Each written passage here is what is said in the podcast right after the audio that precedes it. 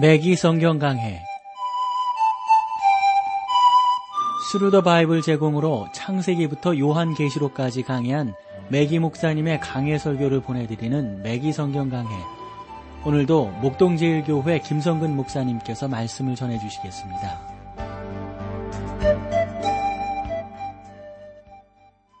애청자 여러분 안녕하셨습니까? 매기 성경 강해 자 오늘도 여러분들을 요나서로 모시겠는데 오늘 요나서 두 번째 시간이 되겠습니다. 우리가 지난 시간에 요나서 서론을 좀 다루면서 요나가 실제 인물이 아니다. 요나라는 성경은 역사적인 성경이 아니다. 뭐 이렇게 주장하는 비평가들에 대해서 우리가 어떻게 그런 비평가들을 성경적으로 어, 논박할 수가 있는가? 그것은 열왕기 하를 통해서 우리가 증거를 들어서 말씀을 드렸어요. 보수적인 학자들은 요나서의 기록 연대를 BC 한 745년 이전이라고 보는데 요나 사건이 그때쯤 일어났다는 것이죠. 어떤 사람들은 그 사건이 BC 860년 경에 있었지 않느냐 이렇게 생각을 합니다. 어, 저도 이렇게 성경을 공부하면서 그 시기를 BC 860년에 있었다 이렇게 보는 것도 저는 합당하다고 봅니다. 그래서 제 의견으로는 그 시기를 BC 800에서 750년 사이로 생각하는 것이 훨씬 더 유익하지 않는가, 그리고 가장 타당하지 않는가 보여집니다. 역사학자들은 이 기간에 니무롯이 세운 니누웨의 전성기로 아수르가 당시 세계적인 강대국이 되었을 시기임을 인정하고 있습니다. 아수르는 BC 606년경에 멸망을 했거든요. 시라브 역사가 헤로도투스 시대에는 니무로 성이 이미 사라져 있었단 말이죠. 그리고 크세노프는 그 성을 지날 때 이미 황폐되어 있었지만 아직도 한 150m가 아, 되는 그런 성벽이 남아 있었다. 이렇게 말하고 있는 것을 볼 수가 있습니다. 역사가들은 그 성벽들이 한 100피트 높이와 40피트의 두께를 갖고 있다고 추정을 하고 있습니다. 그래서 우리가 이런 내용들을 보면서 참 이 니누에라고 하는 그 성 그리고 그 나라가 얼마나 대단한 나라였었는가 하는 것을 알 수가 있죠.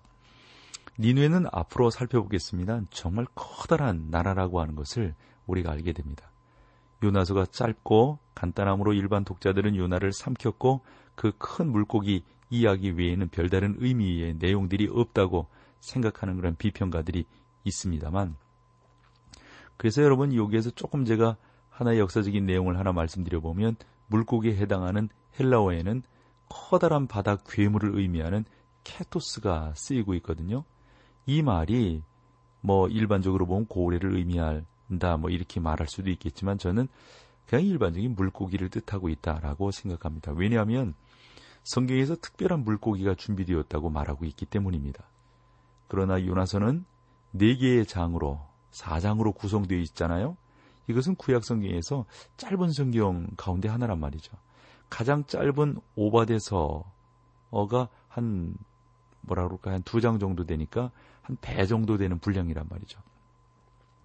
요나서가 너무 짧기 때문에 우리가 그런 면에서 무시해 버리기가 쉬운데 절대적으로 요나서는 그러한 성경이 아니라고 하는 사실을 우리가 한 번 더 기억을 해야 되고 그렇게 또 어, 반박하는 사람들에게 우리가 주장을 할 수 있어야 된단 말이죠. 어, 우리는요, 이 어, 선지서들 가운데서 그 어느 성경도 소선지서라고 사실은 불러서는 안 되는 것이죠. 왜냐하면 각 선지자들마다 하나님의 계획과 능력이 담겨 있는 양이 적다고 해서 그것이 뭐별뭐 다른 것이 아니고 그 안에는 뭐 정말 핵폭탄과 같은 능력을 다 담고 있지 않습니까? 그래서 요나서에는 오늘날 우리들에게 적용할 수 있는 여섯 가지 의미가 있다라는 말씀을 여러분들에게 전하면서 이 찬송 전에 좀이 내용을 전하고 찬송 후에는 좀 더 객관적인 면으로 들어갔으면 합니다. 요나서에서 우리에게 적용할 수 있는 여섯 가지 의미, 그 주제들. 그 첫 번째는 요나서는 예수 그리스도의 재림을 설명해주는 구약의 구속사적 면에서 보면 너무도 귀하고 중요한 성경인 것을 알 수가 있습니다. 기독교 신앙의 모든 위대한 교리들이 이미 구약의 성경 가운데 다 제시되어 있지 않습니까? 예를 들어서 출애굽기는 무엇을 설명합니까? 하나님의 백성들의 구속을 설명하고 있습니다. 출애굽기에서는 그리스도 앞으로 나오는 죄인들의 죄사함을 받는 진리가 설명되어 있다고요. 룻기는 뭐예요? 구속 사건의 사랑을 설명하고 있습니다. 에스더서는요. 하나님의 보호하심을 우리 가운데 잘 보여주고 있는 성경이죠. 저는 또 욥기가 회개를 가리킨다고 믿습니다. 욥기의 전체적인 내용을 보면 욥이 마지막에 가서 진정으로 회개하거든요. 그래서 하나님을 옳게 만나게 되는데 욥기는 회개를 가리키는 성경이라고 보는 것이죠. 성경을 살펴보면 우리 신앙의 위대한 교리들이 구약의 여러 책 속에 이미 다 설명되어 있다는 사실을 알 수가 있습니다. 그리고 요나서에서는 예수 그리스도의 무엇이 설명되고 있습니까? 부활이 설명되고 있어요. 만일 요나서에서 부활의 위대한 교리를 가르치지 않는다면 이 아주 중요한 교리가 구약에서 찾아볼 수 없을 뻔 했다 하는 겁니다. 그만큼 요나서가 우리 가운데 중요한 것이죠. 이러한 이유 하나만 보더라도 요나서를 뭐 이렇게 해석하고 저렇게 해석하고 요나서를 성경에 넣니 많이 이렇게 말하는 것이 얼마나 의미 없는 말이라는 것을 아마 여러분들이 아실 수 있으리라고 생각합니다. 구약에서 요나서가 구약을 어, 부활을 우리 가운데 말씀해주고 있다. 요것만 우리가 교훈으로 얻는다 할지라도 이 요나서의 중요한 의미를 우리는 더욱더 강조할 수 있고 주장할 수 있다고 봅니다. 여섯 개라고 했으니까 두 번째로 넘어가 볼까요? 두 번째는 요나서는 구원이 행위로 말미암지 않는다는 사실을 가르쳐 주고 있어요. 정통 유대인들은 대속일 욥 키브루의 이 요나서를 읽는다고 그래요. 그런데 여러분, 이 요나서라고 하는 것이 행위로 구원받지 못한다는 것을 가르쳐 주는 것은 하나님께로 나아가는 길은 우리가 행한 의가 아니라 주님께서 예비하신 대속적 희생의 피로 말미암아 이루어진다는 사실이죠. 요나서 가운데서 가장 중요한 구절은 2장에 나오는 구원은 여호와께로서 말미암나니라는 요나서 2장 9절의 말씀입니다. 여호와의 구원은 온전한 하나님의 놀라운 은혜입니다. 하나님만이 구원의 주인이십니다. 우리의 의가 우리의 행위가 구원을 이루는 것이 결코 아니란 말씀이죠. 여호와께서 우리의 구원의 큰 건물을 세우신 건축자이십니다. 세 번째로 본서의 중요한 목적은 하나님의 은혜의 목적이 결코 좌절될 수 없음을 보여주려는 데 있다고 봅니다. 요나는 니누에로 가기를 거부했지만 하나님은 여전히 메시지를 니누에게 전달하기를 원하셨어요. 특히 이 경우에 있어서 흥미있는 것은 요나가 니누에에서 하나님을 위한 증인이 되어야 했지만 자기가 그곳으로 가는 줄도 모른 채 니누에에 갔다 하는 사실입니다. 본서에 나오는 네 번째 위대한 진리는 하나님은 우리가 믿음이 없을지라도 버리시지 않는다 하는 사실입니다. 하나님은 여러분을 사용하시지 않을지 모르지만 버리시지는 않을 것입니다. 많은 축구 선수들이 벤치에 앉아 있는 것을 보게 되잖아요. 후보 선수들이 사실상 벤치에 앉아 있는 선수들이 운동장에 나가서 경기하는 선수들보다 어떤 때는 더 많은 것을 볼 수가 있어요. 감독은 경기에 공헌할 수 있다고 생각하는 선수들만 골라서 경기에 보냅니다. 우리가 믿음이 없다면 하나님께서 우리를 벤치 위에 앉혀 놓으시지 않을 겁니다. 그러나 우리는 아직도 제복을 입고 있고 하나님은 우리를 버리시지 않았다는 사실. 우리가 그저 하나님을 위해서 귀하게 사용된다면 감사한 일이지만 그렇게 사용되지 않는다면 여러분들이 실망하지 않아도 될 것은 우리가 그저 벤치에 앉아 있는 것이 언젠가 하나님께서 쓰실 수 있는 준비된 자라고 하는 사실에 위로를 받으시기를 바랍니다. 우리가 다시 인생의 경기에 임하여 하나님의 뜻을 행하려고 한다면 하나님은 우리들로 하여금 운동장에서 경기하도록 허용하실 겁니다. 다섯 번째 요나서가 우리에게 주는 진리는 하나님이 선하시고 은혜로운 분이라는 사실입니다. 성경 전체 가운데서도 하나님을 가장 잘 묘사하고 있는 요나서 4장 2절을 여러분들이 꼭 읽어보시길 바랍니다. 구약에서는 하나님의 사람을 나타낸다고 말하는 것은 잘못입니다. 어, 요나서의 하나님은 보수하시는 하나님이 아니시라는 사실이죠. 마지막 여섯 번째 교훈은 하나님이 이방인의 하나님도 되신다는 사실을 우리에게 교훈해 주고 있습니다. 하나님이 아브라함을 택하시고 이방인들에게 이렇게 말씀하셨어요. 내가 인류 가운데 침입한 죄 때문에 잠시 너희를 떠나리라. 내가 한 민족과 한 사람을 통하여 구원을 예비하리라. 그리고 그들을 통하여 이 세상에 구속자를 보내주리라. 이제 하나님은 온 인류를 위해서 구원을 베푸셨습니다. 저는 이러한 진리가 요나서에 나온다고 믿습니다. 로마서 3장 29절 말씀을 여러분들이 보시면 이 요나서의 내용을 좀 더 잘 이해할 수 있다고 봅니다. 바울이 이렇게 말을 했죠. 하나님은 홀로 유대인의 하나님뿐이시며 또 이방인의 하나님은 아니시니요? 진실로 이방인의 하나님도 되시느니라. 여러분 그렇습니다. 요나서는 구약에서도 하나님이 결코 이방인을 잊지 않으셨다는 사실을 보여주고 있습니다. 하나님께서 라합과 같은 창녀 그리고 잔인하고 야수적인 민족 아수르의 수도 니누의 거민들을 기꺼이 구원하셨다면 하나님은 모든 주인들을 능히 구원하시기를 원하시는 분이라고 우리가 말할 수가 있습니다. 자, 여기서 우리 찬송 함께 하시고 계속해서 말씀을 나누도록 하겠습니다.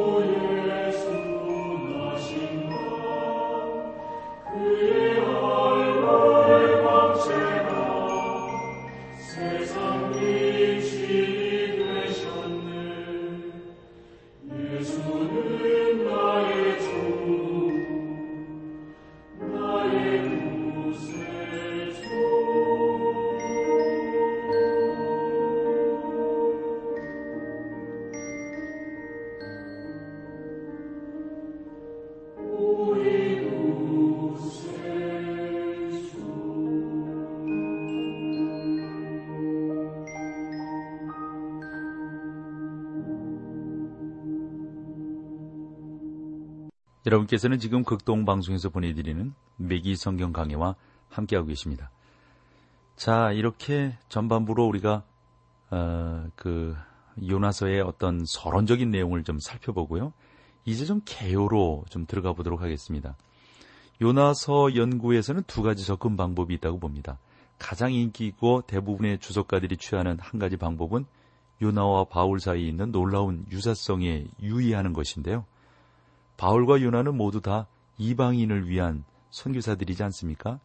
바다에 던져졌고 배에 탄 선원들에게 증거했던 그리고 그 선원들을 죽음에서 구해내는 데 쓰임을 받았던 면에서 바울과 요나는 참으로 의미 있는 하나의 관계를 이루고 있다고 봅니다. 또한 좀 더 주의 깊게 연구해 보면 더 많은 유사성이 드러나게 되는데 로마로 향하는 바울의 선교 여행을 포함해서 사실상 사도 바울은 네 차례 여행을 하게 되거든요. 요나의 늑장은 요나의 네 차례에 걸친 전도 여행에 관한 것입니다. 첫 번째 여행은 그 고기를 향한 것이었고 두 번째 여행은 마른 땅을 향한 것이었습니다. 세 번째 여행은 니누에를 향한 것이었고 네 번째 여행은 하나님 자신을 향한 여행이었습니다. 이것은 요나서를 아주 잘 구분하고 있다고 봅니다. 그러나 저는 이것으로 만족할 수 없어서 바울과 비교하지 않고 독자적으로 요나서의 연구를 좀 분석해 볼 수 있다고 봅니다. 솔직히 말해서 저는 계시록의 개요를 작성하는 것보다 훨씬 더 짧은 요나서의 개요를 작성하는 것이 더더 어렵다라고 생각을 합니다. 저는 요나서를 다른 방법으로 분석하는데 이제 그 결과를 여러분들께 좀 말씀드리고자 합니다. 이 요나서를 연구하다 보면 이 요나서 안에서 중요한 그 계시를 하나 발견하게 되는데 그것은 다른 것이 아니라 아, 아주 귀하고 놀라운 것 같은 시간적인 계획이 이 안에 있다고 하는 것을 볼 수가 있습니다. 시간표 가운데는 아주 중요한 사실들이 나타나고 있죠. 첫째는 기차나 비행기의 아, 발차 시간과 장소, 둘째는 비행기가 기차의 목적지입니다. 끝으로 목적지에 도달하는 시간을 알아야 합니다. 그렇습니다.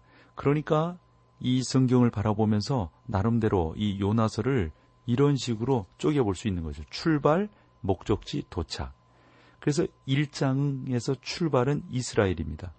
그 이스라엘을 좀 더 정확히 본다면 사마리아나 또는 가드 헤넬이라고 볼 수가 있어요. 목적지는 어디죠? 니누에. 도착은 물고기입니다.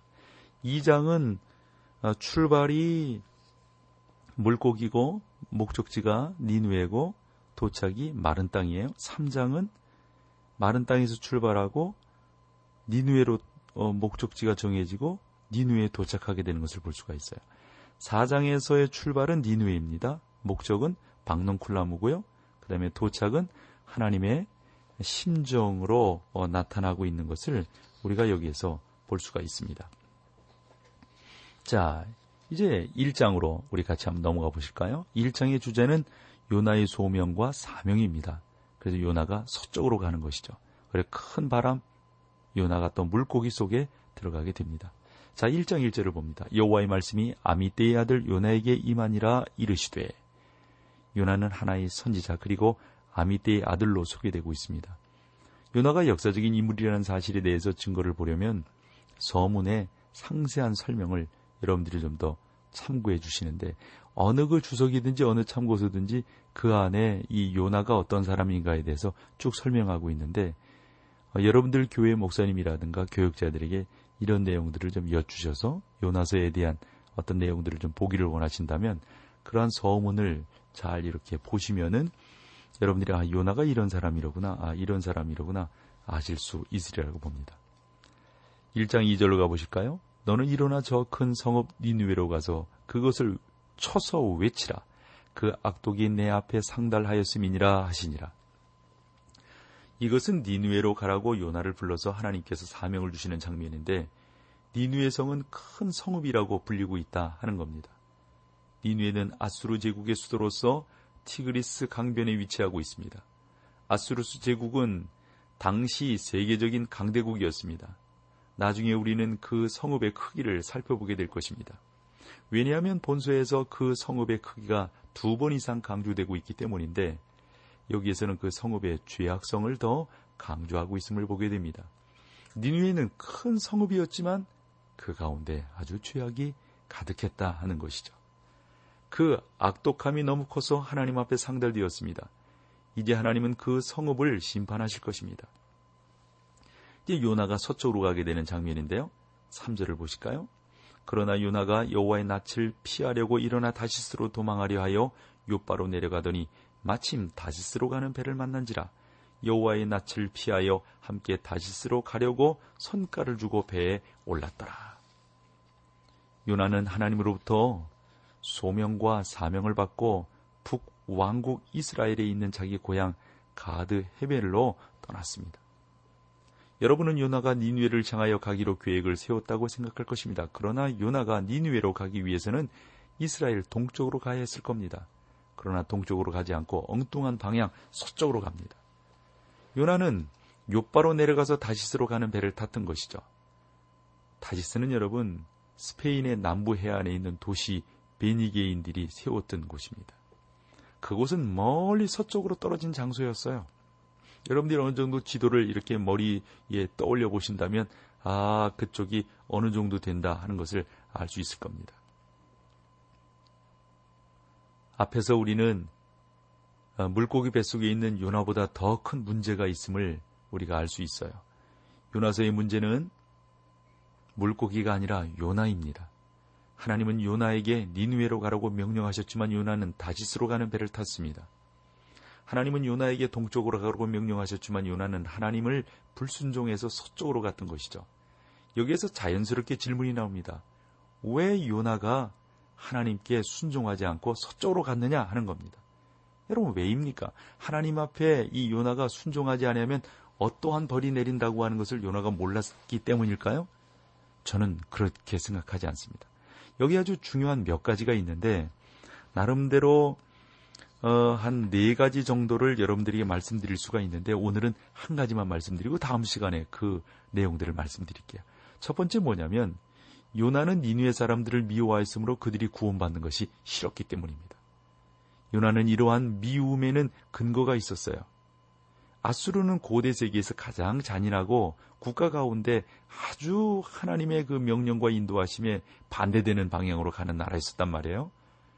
당시 사람들은 모두 아수르를 두려워했고 벌벌 떨었습니다.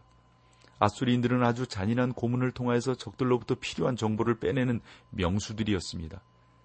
그 중에 한 가지 방법은 사람을 사막으로 데리고 가서 목 부분만 남겨놓고 모래 속에 파묻어 버리는 겁니다. 그리고 그 혀 속에 부젓가락을 집어넣고 뜨거운 태양열이 머릿속에 파고들어 죽을 때까지 버려둔다고 했습니다. 이러한 고문을 당하면 사람들이 어떻게 되겠어요? 미치지 않겠어요? 그러면서 죽게 되는 것입니다. 이것은 아수리인들이 아주 즐겨 사용했던 고문 방법 가운데 하나라고 하는 것이죠. 아수르 군대는 아주 독특한 방법으로 이동을 했습니다. 바벨론 사람들이 아수리인들을 정복할 수 있었던 아주 중요한 이유 가운데 하나는 아수르 군대가 느리게 행진했다는 사실입니다. 그들은 가족들을 동반하고 다니므로 군대 안에 질서가 흩어져 있었죠. 그들은 마치 폭도들처럼 누비고 다녔습니다. 그들의 무질서 때문에 제대로 힘을 발휘할 수가 없었던 겁니다. 그들은 마치 커다란 메뚜기 태처럼 마을이나 도시를 휩쓸고 다녔다고 전해지고 있어요. 사람들이 아수르 군대의 잔인성 때문에 너무 놀라 어떤 마을에서는 아수르인들이 쳐들어오자 모든 사람들이 미리 자살을 해버렸다는 이야기도 들립니다. 그런 역사적 기록들도 볼 수가 있습니다. 이와 같이 아수르인들은 당시 주변 국가들에게 미움과 공포의 대상이었어요. 우리는 또한 당시 아수리인들이 북왕국 이스라엘을 침범하고 약탈했던 사실을 알고 있습니다. 오랫동안 어, 이 아수르인들은 얼마나 음, 그 주변 국가들과 심하게 싸웠는지 모릅니다.